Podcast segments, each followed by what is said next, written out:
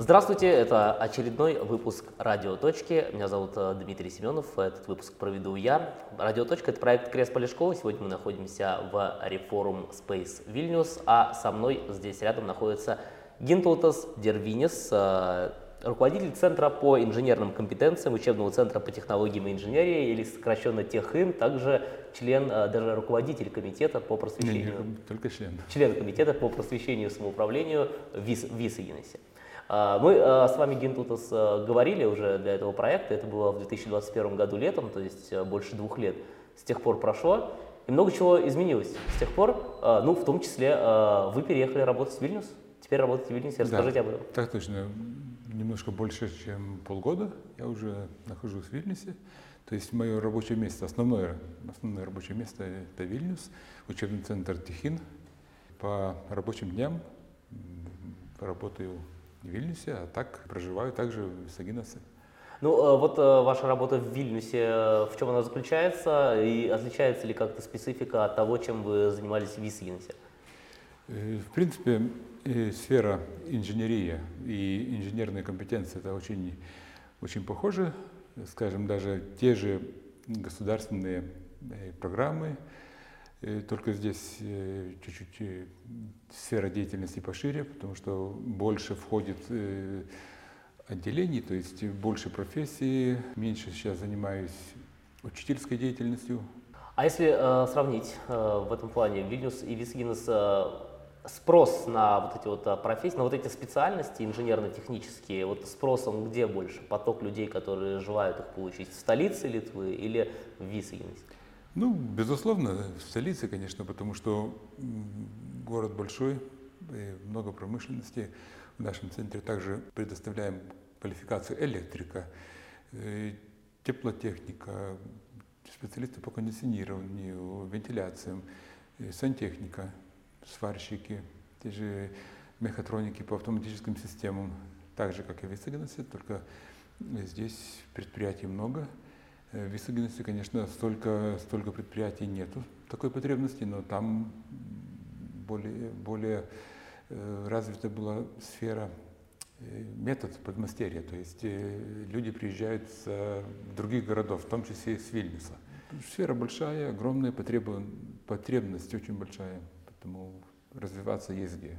А, да, потребность, кстати, действительно большая. Вот э, часть тех э, специальностей, которые перечислили, ну, например, там возьмем, да, электрик, сварщик, это те специальности, э, в которых, как я понимаю, дефицит кадров э, в Литве, по крайней мере, востребованными специальностями считаются. И я даже знаю несколько случаев, когда люди, которые приезжали сюда, ну вот как я, например, да, по политическим причинам из России, они э, учились здесь на сварщика и очень даже легко находили работу и достаточно неплохо при этом получают. Вот ситуация с э, востребованностью этих специальностей, она как-то улучшается или по-прежнему большой кадровый голод? Надо видеть э, всю картину, потому что я сам по своему опыту ну, проходил все этапы, техника, от техникума, потом университет, и высшая, и инженерная работа, и потом вот образовательное обучение. То есть э, предприятия начинают понимать, что очень важная цепь, вот это квалифицированный специалист,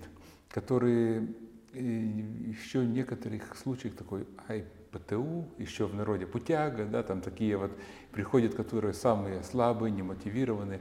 Ну так вот это вот по всей Литве видно, что люди с высшим образованием, неважно, не, они приходят на квалификацию, получить навыки. То есть, если надо программировать станки, и хочет человек это, этому научиться, так э, в профессиональном центре это как раз вот это место, где можно этому выучить, это вот, приобрести вот эту компетенцию. Программировать, тем более программировать системы управления по автоматике, то есть это тот же самый мехатроник.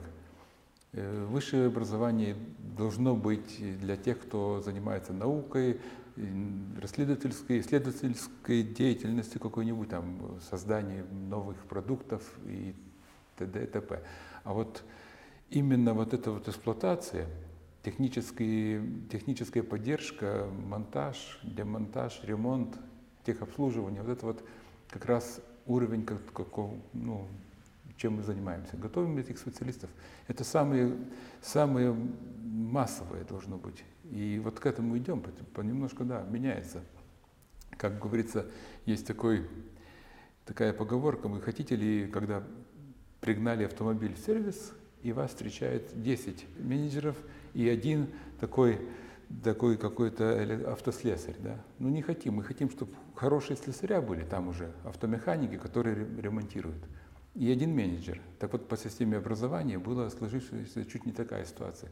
Все с высшим, все менеджеры, все, ну, к счастью, меняется все. Мы с вами, э, я помню, когда говорили в прошлый раз, э, упоминали такого важного игрока, можно сказать, работодателя крупного, да, инвестора Intersurgical, а, который как раз э, для Вискинса в том числе а, является важным предприятием. С тех пор какие-то, если говорить в целом о Литве, какие-то подобного как, масштаба работодатели пришли на наш рынок?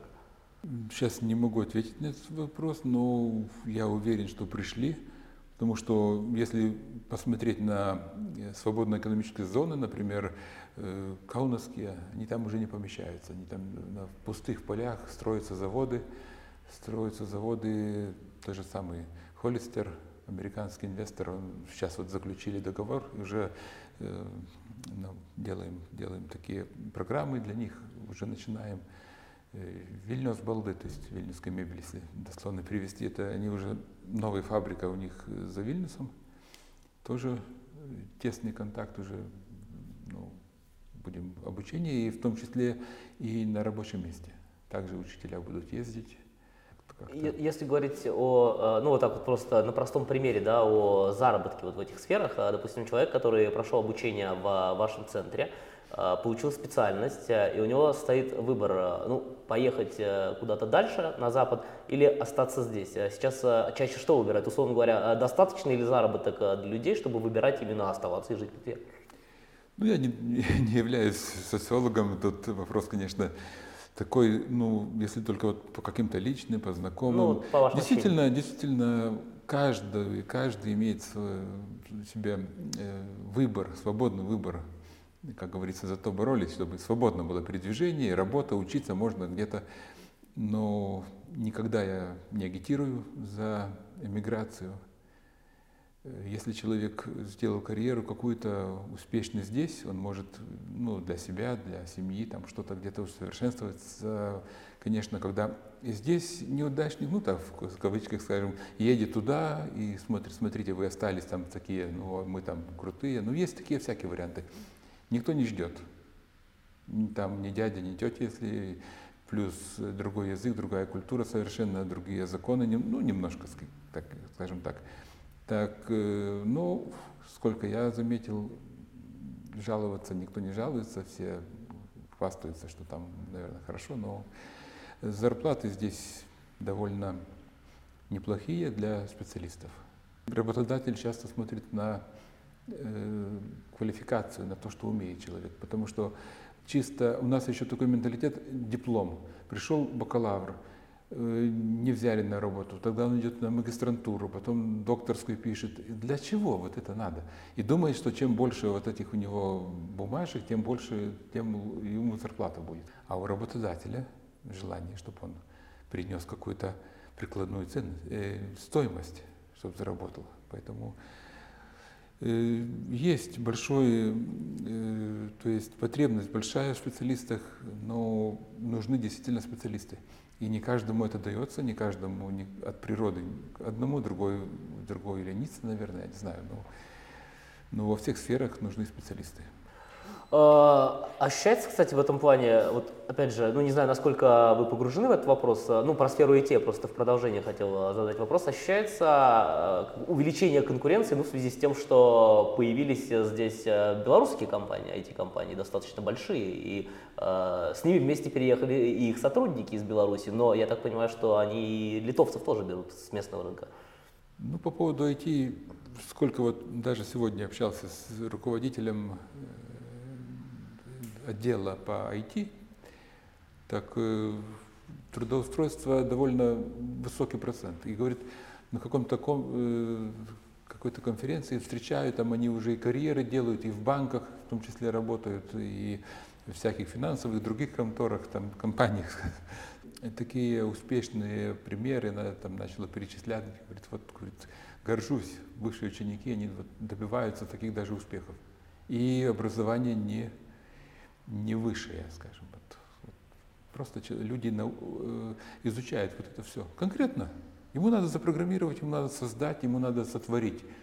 Какая разница работодателю, какой там бэкграунд, то есть, ну не то, что бэкграунд, бумажка какая. Угу. Показывай. Вот показал и заработал. И человек, если успешно делает карьеру даже. Да, у меня, у меня, конечно, не сфера IT, но похожая история. Я вот за, сколько мне сейчас, 33, 34 года скоро будет, за все это время я свой диплом, ну, ни разу при устройстве на работу не показывал, ну, потому что не было такого требования. Да? Умеешь? А, хорошо, молодец. Не умеешь? Ну, значит, не умеешь. Никакая бумажка. Я, кстати, вот когда менял вот эту работу последнюю, уже за 50 лет было, тоже только потом предоставил документы, CV, там дипломы, все, все свои там какие-то были где-то в карьере награды, там достижения. Это только потом достал.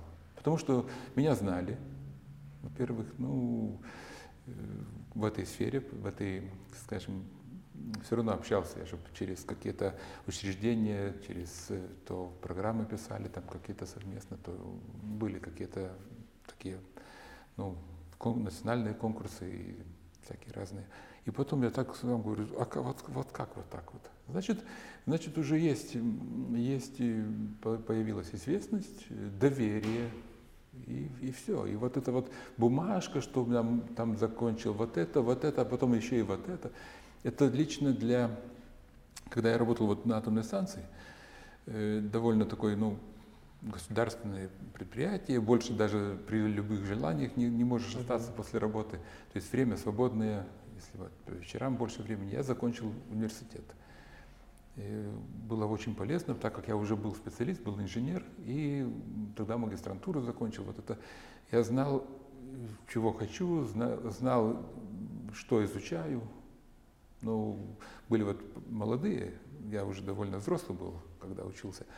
А молодые, ну они чисто теория и не знаешь применения, вот тогда очень, очень, скажем, оно, оно зря уходит это все. Кстати, если говоря уже более широко об образовании, да, и о школьном, и о университетском, в тот момент, когда мы с вами а, говорили в 2021 году, мы с вами а, обсуждали в том числе влияние пандемии, да, как оно повлияло на образование. Сейчас у нас новые вызовы, сейчас у нас война идет уже вот второй год, скоро будет два года. Война как-то повлияла на какие-то тенденции в образовании и среди учителей, преподавателей и среди учеников? Ну, кроме того, что есть некоторые ученики, беженцы, они как-то вливаются в эти группы, в классы, с ними надо работать. Ну, это одно дело было в Исагиносе, это было, когда, когда русский язык, это ну, буквально все владеют, литовцы, поляки, и все, все там, ну, та среда такая, им полегче. Ну, Вильнюсе тоже русскоязычного речи слышно сейчас очень много, то есть, то есть раньше так не было, сейчас очень много. Другое дело, лекции по э, гражданской обороне тоже мы как учителя слушали.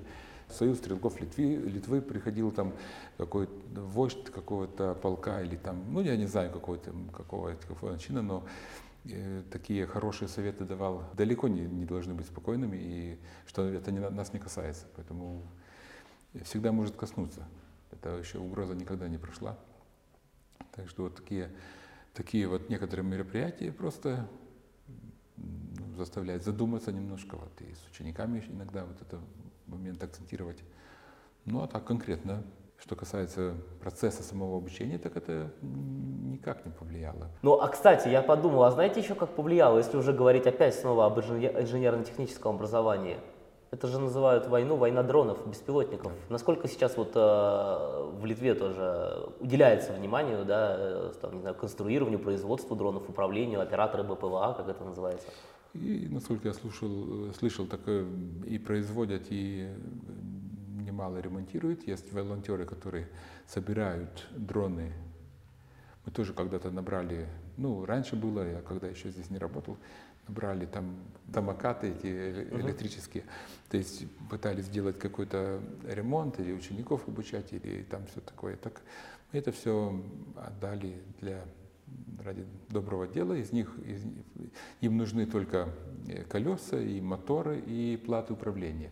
И там вот эти вот добровольцы, волонтеры, они из них создают э, дроны камикадзе, которые едут, лезут под танк со взрывчаткой, либо, либо едут по полю разминировать, чтобы э, солдата не, не отправлять, чтобы не загинул, как на украинском, да.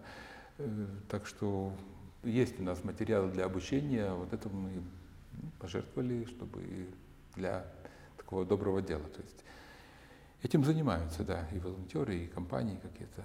Это, ну, слышал, немножко, угу. немножко прикоснулся, а так минимум только. А вообще образование, оно успело отойти как бы, да, от одного шока перед тем, как наступил второй, от э, последствий ковида до начала войны? Ну, как-то все в кучу, и такое у меня ощущение, что про вроде бы, может так и цинично говорить, но как-то люди либо привыкли, либо, ну я смотрю, и, и украинцы живут как бы, если смотреть другую сторону. Кто-то спортом занимается, кто-то и культурная деятельность, но не, не все же там, э, скажем, там, если процентально посмотреть на карту, там не маленькая, небольшая часть вроде как бы захвачена, и там военные действия идут, но они неспокойны, прилететь может всегда любое, любое, любое место. Но также, а вот у нас как-то сначала очень все это было, реагировали все, и тут много флаги, все атрибутика, все вот эта поддержка. Конечно, что это все не прошло, но мы уже привыкли. По городу идем, флаги, как и литовские, так и, так и украинские. Также везде вот это вот сбор каких-то средств. Стоят по улицам, но идешь, и как-то все равно, как хоть и по телефону отправляешь, плюс и на улице иногда кому-то там даешь на, на какой-то, то, то на скорой помощи собирают, то там всякие ребята, волонтеры. Но это все, ну как-то вроде бы меньше разговоров, меньше вот уже, ну это как бы повседневно. Адаптация, мы адаптировались ну, к этим. Ну, наверное, это нормально. Я не, не буду оценивать ни хорошо, ни плохо, это ну, есть так, как есть. Но готовы мы должны быть. Мы должны быть все равно как-то, как нам и этот э, представитель объединения стрельцов говорит угу. про рюкзак, постоянно вот, готовность. И есть список, есть сайт специальный, нам там напомнил, где сайт, чтобы этот комплект был всегда под рукой. Я вспомнил, что у меня как-то была командировка в Висагинес, наверное, ну, либо в первой половине этого года, либо в прошлом еще году. А, и там как раз а, мы общались а, с украинцами, да, которые после войны приехали и в разных сферах там работают. Одна из моих собеседниц была учительницей в Висагинской школе по математике. Но она была учительницей по математике в Украине, и здесь ее взяли. Э, я извиняюсь, да. это будет была Александра, скорее всего? Возможно, я сейчас могу. Мне кажется, да. да, да, да, да. Вообще много ли учителей из Украины адаптируется сюда, в сферу образования? Ну, я только и помню вот ее, это она работала и в профессиональном центре, в центре по профессиональному обучению, и, кстати, она уехала уже э, обратно, она из Харькова, и Значит, точно она из Харькова, да? Две девчонки учились, одна воспитанница была моей жены, поэтому я вот знаю, младшие или старшие, тоже уехали, приехали, не так как-то вот так вот. Э, ну, ну да, там учительница, она действительно она активная, она и по дистанционному обучению ведет, там и все такое, как бы у нее и образование психологов, если, не знаю, боюсь соврать. Ну, а, а так люди трудоустроились. Я знаю, который один такой пожилой человек уже стал, а, даже переживал. Вот, может, говорит, для кому-то я рабочее место занял бетонная фабрика по бетонным изделиям. Хорошие, хорошие зарплаты. Говорю, если наши местные лентяи не работают, тогда вы не, не волнуйтесь. Работодатель принял вас, значит, вас... вас значит, вы нужны были. Нужны, да, да, друг да, да, да. Поэтому, поэтому даже вот так вот, говорит, я кому-то, может, вот чье-то место занял, успокойтесь. Тут уже люди не работают не потому, что нет работы, а потому что лень. И либо там привыкают к пособиям, или там посчитают, что невыгодно, типа, из-за каких-то других социальных там выплат или каких-то вот семейных обстоятельств. Всякие разные бывают варианты. И сам лично я там кому-то э, велосипед выставил на продажу, говорит, говорю, вы встретите, вот такой-то адрес, говорит, а я не знаю, как, говорит, а мы с Украины. Ну, если с Украины, я говорю, отдаю этот велосипед, что там продавать? Вы для мужа на работу муж будет ездить. Вот это вот трогательная история, что вот приезжают люди, и они, они ищут, где тут заработать, чтобы не сидеть на шее другим. Актуальная наша тема, вообще осень э, вся в Литве сопровождается забастовками учителей. Вот мы с вами общаемся 23 ноября, а вчера, 22 ноября, была вот вторая волна, началась с митинга, да, второй этап, э, большой митинг был возле Сейма, я сам там проходил как раз случайно мимо вчера. Э, требования учителей, ну если вот вкратце, да, повышение зарплаты там на профсоюз хочет на 30% с небольшим, министерство готово им там на 20% повысить в следующем году в два этапа ну и плюс сокращение количества учеников классов, э, в классах. А, насколько, а, как вам кажется, как, как учитель уже, да, а, требования учителей не то чтобы правильны, насколько эта проблема действительно велика, то, о чем говорится в, на митингах учителей? Проблема такая есть, но зарплата проблему не решит. Тогда я, нужно бы как-то проверить и э, планку поднять для тех же учителей.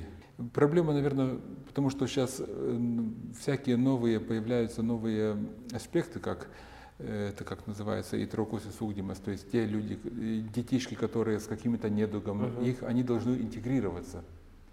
Учитель, хоть он и, например, курс какой-то выслушал, но все равно проблемы, там он какой-то мешает другим. Есть всякие, всякие эти, у людей всякие же эти, ну как сказать, Потребности. То, да, потребности, то поведение разное, есть и агрессивные некоторые. Вот э, когда смотрим на западных странах, там чуть не с каждым таким ребенком сидит соцпедагог какой-то или специалист. Вот этого боятся. Плюс какие-то, э, может, в школах внутренние, там, придумать всякие там какие-то отчеты, там какие-то проверки. Людям больше стресса этого. Но то, что зарплату поднять, потому, потом Почему не бастовать медикам? Что там, зажрались, наверное? Нет. Это надо учиться, это надо ответственно, это тоже с больными работать. И всем другим, и пожарные, и полиция, и а кто получает, скажем, э, очень много. Нормально, да, уровень растет, этим, этому надо радоваться, но э, выделить час учителей, так и другие скажут, подождите, а как-то. Так что тут, э, наверное, какой-то учителям больше нужна помощь, больше разгрузить дополнительными вот этими штатными единицами, как, как соцпедагоги, психологи. Вот, вот тут помощь. Вот учитель больше менеджмента. Учитель, чтобы занимался обучением. Потому что у него и собрания родительские, там и, и проблемы решает, и все на учителя. Он, вот это, от этого я, видимо, от какого-то стресса, что постоянно вот, ну, какие-то вот...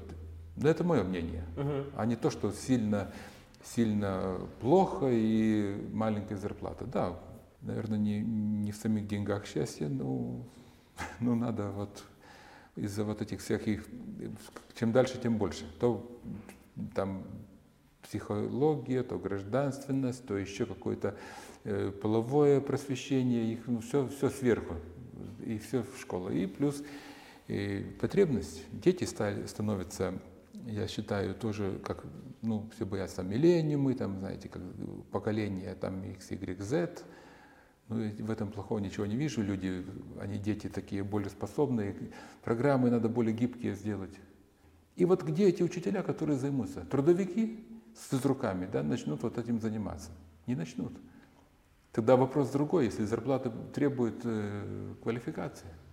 Они способны работать с 3D принтерами, с программированием. Э, школы же обновляются тоже. Дети так способны. Они родились уже с телефонами мобильными, и смартфонами. То тогда уже э, другой вопрос. Но я тут говорю как не представитель школы. Да, да, конечно. Да? А, а вот, какая, вот, а я вот... Смотрим на детей, не на себя, не на нас красивых, да. Наш клиент. Вот это вот, вот это вот немножко коммерческое мышление, что появилось, что, что мы работаем ради клиента, это клиент наши дети, наше будущее, кто нам перейти будет зарабатывать. И они уже умные, они, они способные. Самая большая трагедия, когда детей 21 века учит учитель 20 века, века методами 19 века. Это не я придумал, мне сказали. Вот, вот те, те методы, что учить, я учитель, я все знаю, вы ничего не знаете. Сейчас методы тоже надо менять, но все сводится к госэкзамену. И учителям вопрос встречный. Кто будет заниматься, в школах сейчас закупили всякие, все школы закупают там и принтера 3D, и программы, и всякие станки, и даже электронику, и мехатронику, и роботику. И вот эти учителя, которые бастуют, они способны, готовы? Я думаю, что нет. 90% из них не готовы. Вы бы не поддержали забастовку? Ну, не знаю, надо, надо поднимать проблему, да, поднимать проблему, но эта проблема больше, она более обширная, чем э, чисто дайте больше денег. Качество, качество уч, э, обучения от этого не, не улучшится, я уверен в этом. А если говорить уже не о учителях тогда в самом конце, а о министерстве, а у министерства есть ли вот эта вот а, четко выстроенная концепция, что на каком звене нужно, чтобы на выходе мы имели то-то, то-то. Ну, условно говоря, есть ли у министерства какая-то концепция движения к цели для того, чтобы образование было более эффективным? Ну, я не знаю, стратегию не читал, но самая суть, что это все меняется через какие политика, то есть через 4 года политические. Ну и мы так вот, как в шутку можно так всегда думать. Ну, остался год до выборов, значит, никаких перемен не, не либо, либо вот зарплата какая-то, если выборы уже приближаются, значит, может какую-то зарплату поднять, потому что вот, чтобы вот их поддержать, тех же. Э, я считаю, чиновники должны быть тоже с таким немножко каким-то таким неординарным мышлением, чтобы не быть только, только исполнительными. Пришли, выполняем свои функции. Да, все учреждения, куча всяких функций. И подтвердить, и утвердить, и, и все это аппарат он должен работать бюрократически все равно. Но прийти с какими-то идеями, сгенерировать, э, сесть, посадить такую обширную компанию всех заинтересованных сторон, и тогда найти какой-то, прийти к консенсусу какому-то. В общем, совершенствоваться нужно всем, я так понимаю. Да, да. Быстро, очень, очень быстро мир меняется, когда раньше так вот, именно если смотреть со стороны IT, технологий, мы, ну, не избежать. Этого не избежать. И как-то надо приспособиться. Вот, я сейчас все-таки, это не последний вопрос, значит, был про IT, про технологии. Вы говорили, я тут вспомнил, а, у нас просто журнал The Economist а, такую на прошлой неделе обложку выдал, да, такой в виде ребуса. О том, а, собственно, там были, о том, чего ждать в следующем году, их какие-то прогнозы в виде ребусов, прогнозы и угрозы. И вот многие называют, в том числе в этой обложке тоже было, одной из угроз искусственный интеллект. Ваше отношение к искусственному интеллекту? Искусственный интеллект, я думаю, что это во многом он может э, помочь. И, например, как, как нивелировать те угрозы, которые теоретически могут быть от него? Как вот эти, те, которые создают, они должны параллельно другие. Ну, даже как кто-то создает программы, кто-то вирус, кто-то антивирус. И вот так и вот это соревнование вечное. Поэтому э, собрать какой-то какой-то, ну, такой очень такой примитивный пример. Например, хочу написать реферат. И если учитель в современном 21 веке задает ученикам или студентам, преподаватель задает э, какой-то реферат написать, но ну, это уже все, это уже можно, ну, был бы я руководителем, уволил бы такого учителя, потому что искусственный интеллект так красиво все пишет, значит, для отбора какого-то информации это очень хорошо. Искусственный интеллект, да, но если человек э, выдает как за свое вот это все, и вот это его засчитывает, это вот смысла нет уже. Поэтому люди должны уже заниматься творчеством, генерацией идей. А вот этим интеллектом воспользоваться, чтобы сократить время. Поиск в библиотеках, когда раньше ходили в библиотеку заранее, там сидели, книги переписывали. Вот это вот избегаем. Значит, мы поскорее получаем большой поток информации, мы ее быстрее, искусственный интеллект помогает быстрее его как бы отфильтровать, и мы забираем то, что ну, кажется, нам кажется нужное, и вот это можно, конечно, использовать в хороших целях. А в сфере IT он может э, искусственный интеллект конкурировать с конкретными людьми в профессии и тем самым, соответственно, выталкивать людей из профессии в будущем? Никогда этого не будет. Мы э, обычные примеры. Вот появилась фотография. Э, цифровая. Сначала появились так называемые мыльницы, которые с пленкой, да. Все стали фотографами. Сейчас все фотографируют, выкладывают с телефонами. Угу. Аналоговая фотография не исчезла, не исчезла. Пластинки возвращаются, винильные возвращаются. Есть меломаны, которым... Это вот все равно по качеству, хоть там и мегапикселей, и гигабайтов много, но вот все равно специалисты пользуются этими технологиями. И тут вот без человека, без человеческого ума, э, то есть его какого-то какого отношения к вещам, к всем, ну, такого не будет. А интеллект, он, да, он, он будет всем управлять, управлять всем, подсчитывать огромные суперкомпьютеры, которые посчитают всякие вероятности математические. Но это может, слышал, даже до 200 лет э, пройти, чтобы посчитать вот эту всю информацию собрать. Сейчас суперкомпьютеры, которые объединены ну, в сеть в огромную, они считаются какие-то считанные минуты, если объединить вот это все ресурсы. Поэтому, ну, это, ну, не надо бояться, потому что боялись и поездов, боялись и мобильников. И вы, наверное, ну, не помните, когда все, тут буквально лет 15-10 назад все писали, что от мобильных телефонов. Излучение. Там, излучение, рак и, и электромагнитные поля, телевизор от всего, боялись всего. Ну, вроде прошло. Ну что ж, э, можно, можно посчитать, да, что немножко тоже попробовали э, спрогнозировать будущее в плане искусственного интеллекта. Закончим на этом наш разговор. Спасибо большое, Гинтутас. Спасибо вам. А, напомню нашим зрителям, что сегодня мы беседовали с Гинтултасом Дервинисом, а, руководителем Центра по инженерным компетенциям, учебного центра по технологиям и инженерии ТехИн. А, ставьте лайки к этому выпуску, пишите ваше мнение в комментариях. Я на этом с вами прощаюсь. До свидания.